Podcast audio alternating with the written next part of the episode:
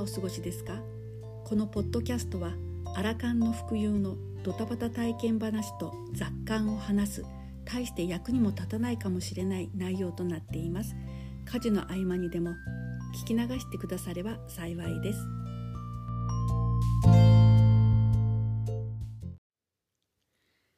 昨日ね、やけどしちゃいました。いや、久しぶりにやらかしたって感じです。それがね、杉菜でお茶を作ってるって前回話したかと思うんですけれども、この杉菜茶がいよいよ乾燥し終わって、お茶ができましたんで、空入りしてね、ちょっと試し飲みしてみようと思って準備していたんですよ。でこれがお湯をね、普通にポットで沸かしたお湯ではなくって、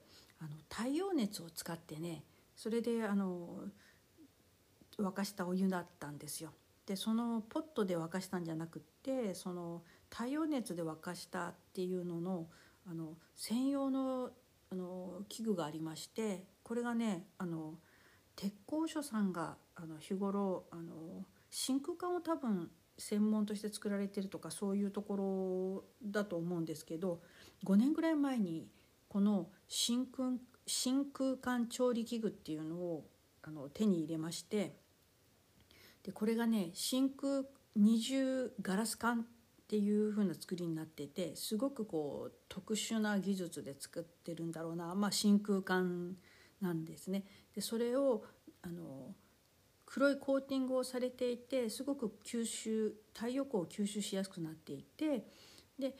外にね、だいたい500ミリリットルぐらい入るガラス管なんですけど、これを外の一番太陽が当たるところに設置しておけば、反射板を通してこの真空管のところに集熱されて、だいたい1時間弱ぐらいで、その時の天気にもよるんですけれども、でもうすごいこう沸騰してしまうっていうことなんですよ。で真空管の中は200度ぐらいになるらしいんですよね。もちろんお湯ですから、マックス100度だったとは思うんですけれども、この真空管の中の、長さが50センチぐらいあるのかな、この真空管の中から、本当は用心してポットに移したりとかするんですけれども、ちょっとねずるしちゃって、直接ティーポットの中にドボッと入れようとしたんですよ。で相当沸騰してるから熱湯が飛び出すことは毎回注意をしていたんですよね。で時々こう周りに飛び散ったりしていたことも実際あったんだけど、昨日はね、なんかちょっとぼやっとしていたのかな、なんかこう一度ね、ポットにね、ティーポットに半分ぐらい入れて、もうちょっと追加しておこうかなと思った時に注意散漫になっちゃって、中からその熱湯が吹き出した角度が手の甲の方だったんですよね。ポットの入り口じゃなくて、ちょっと手のポットを押さえてる右手の手の甲の方にざわざわっとこの熱湯をかぶっちゃったっていうことなんですよ。もうね、あっという間ですね。こうやらかしちゃったっていうその思いと、手のもう高熱が熱湯が手に当たった時のビリッという何とも言えない感覚で、もうとっさにね、台所でやってたんで水道をひねって10分ぐらいもう冷やしましたね。でその間もちょっとだけその手の甲を見てる時間で、もうビリビリビリビリっていうビリビリ感が出てくるんですよ。これはね、もう水ぶくれになるなと思って、とにかく冷やして、で冷やしながらこのあとどう処置をするかなって思ってたんですよね。でとにかく、何かを保護してないと水ぶくれになった時も厄介だしなと思いながら、そうと思って、私学生の頃に飲食でバイトした時によくね、お肉の鉄板焼きをやってるようなお店で調理人さんから受け取ってお客さんに出す時にすごく気をつけなさいよって言われていたにもかかわらず、その鉄板に指を触れちゃってやけどしたことがあるんですよね。でその時に調理人のおじちゃんが植物油、普通のオイルをね、私の指にちょちょんって塗ってくれたんですよね。とりあえずこれでいいからって言われて、なんかそれがすごく頭に残ってて、油膜を張る、皮膚を保護するっていうのが、そのじんじん痛いのがちょっとね収まったんですよね。でまあ家庭薬品の中にはよくオロナエンエッチ軟膏とかね、やけどに効くっていうのが市販されてるかと思うんですけれど、そういうのも自宅に常備がなかったんで、サラダ油でも塗っとくかってちょっと思ったんですよ。でもそうだと思ってたまたまいくつかの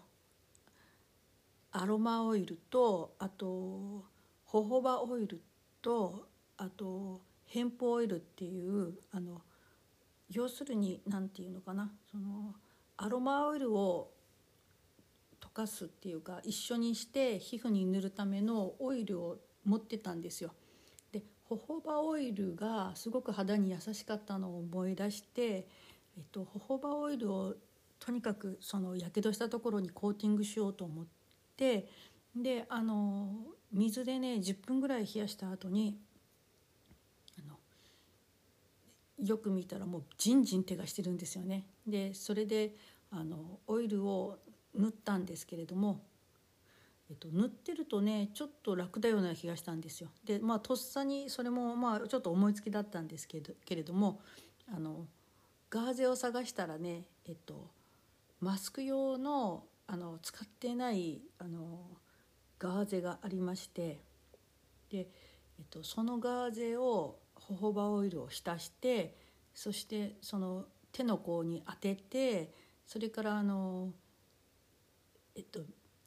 ム手袋ですね、キッチンとか家庭用に使ってる薄いゴム手袋を上からやってまあ、保護するっていうか、まあ、乾燥させないようにしてやってみたんですよ。でまあジンジンするのは残っていたんですけれども、まあ、そのうちにあんまりジンジンするんでそれから保冷剤でも冷やし始めて、そうこうするうちにね、そのやけどのショックからなんかこう横になってたらうとうとしちゃって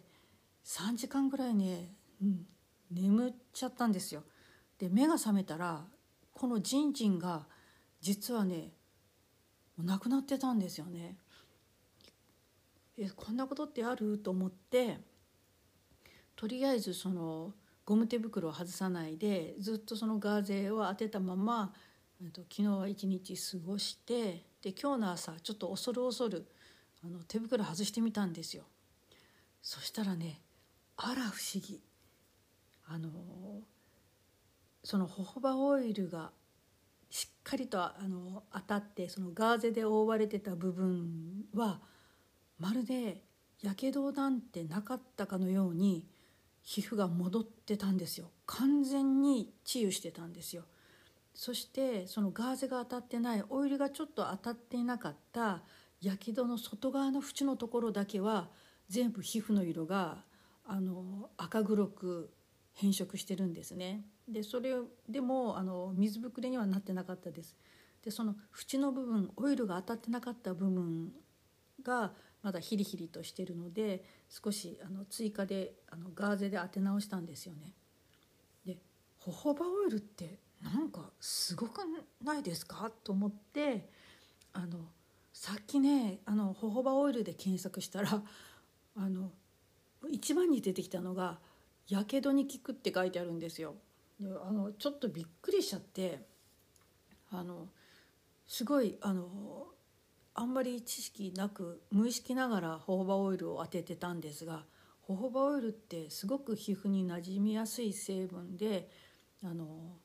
にかく強い作用 もないけれども、自然治癒力っていうのをものすごく引き出す力があるんですって。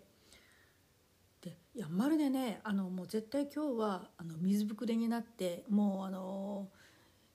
うなんていうかな、汁が出てくるって思ってたんですよね。で結構深いやけどになってると思ってたら、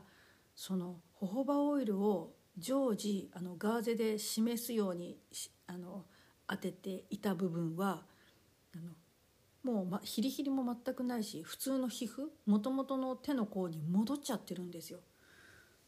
こんなことってあるのかなと思って。ただその当たってなかった部分の縁のところは色が変色してるので、あ、間違いなくやけどしたよなっていうその証拠が残ってるんですけれども、三田さん、ホホバオイルってすごいですよ。なんかびっくりしちゃいました。本当にやけどしたことがなかったことになっちゃってるもんな、これだったらやけどした時と今と写真を撮ってきゃよかったなと思ったけど、ちょっと衝撃的なびっくりです。ここでホホバオイルについてちょっと調べてみたんですね。でホホバオイルっていうのは、ホホバっていう植物の種から取られたオイルなんですけれども、オイルっていうけれども実際はオイルではなくって、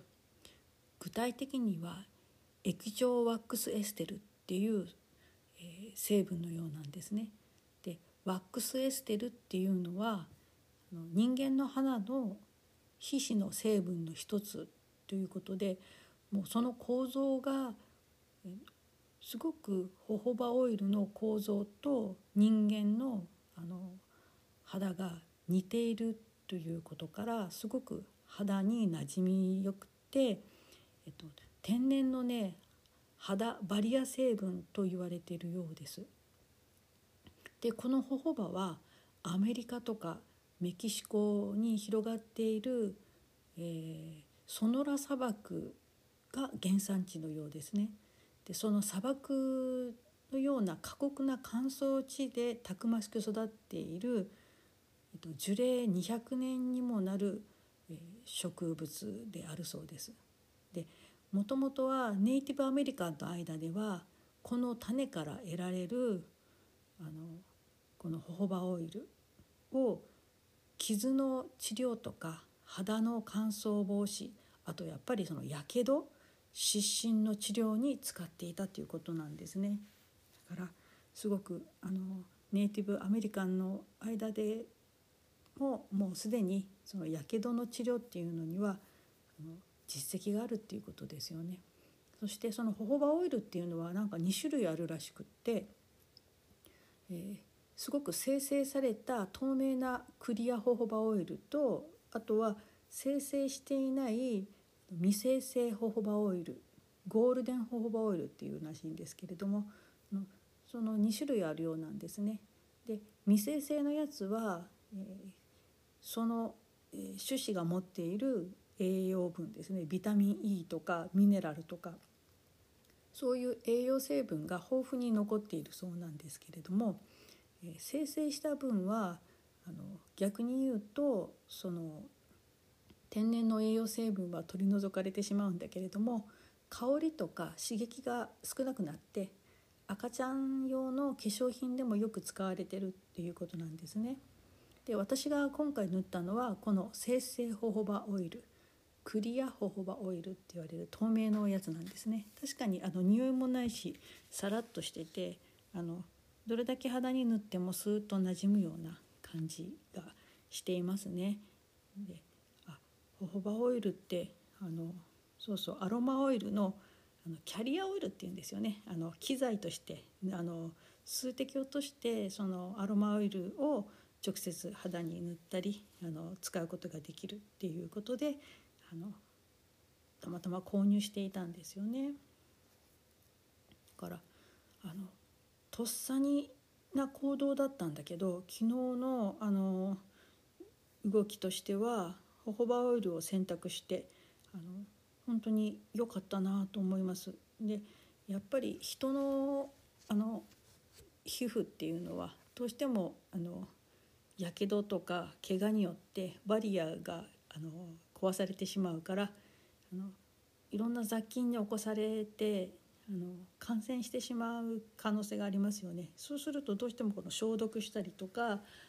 ばい菌を寄せつけないような抗菌作用のあるものっていうのを最初に当てがちだと思うんですよね。だけども自然治癒力っていうところを最初に考えた時にはやはりこのホホバオイルを選択するっていうのはすごくいいことだったんだなって我ながら良かったなと思ってます。はい、今日はそんな話です。はい、今日の話はいかがでしたか？人生いろいろあるけれど困難にぶつかってもそれをひっくるめて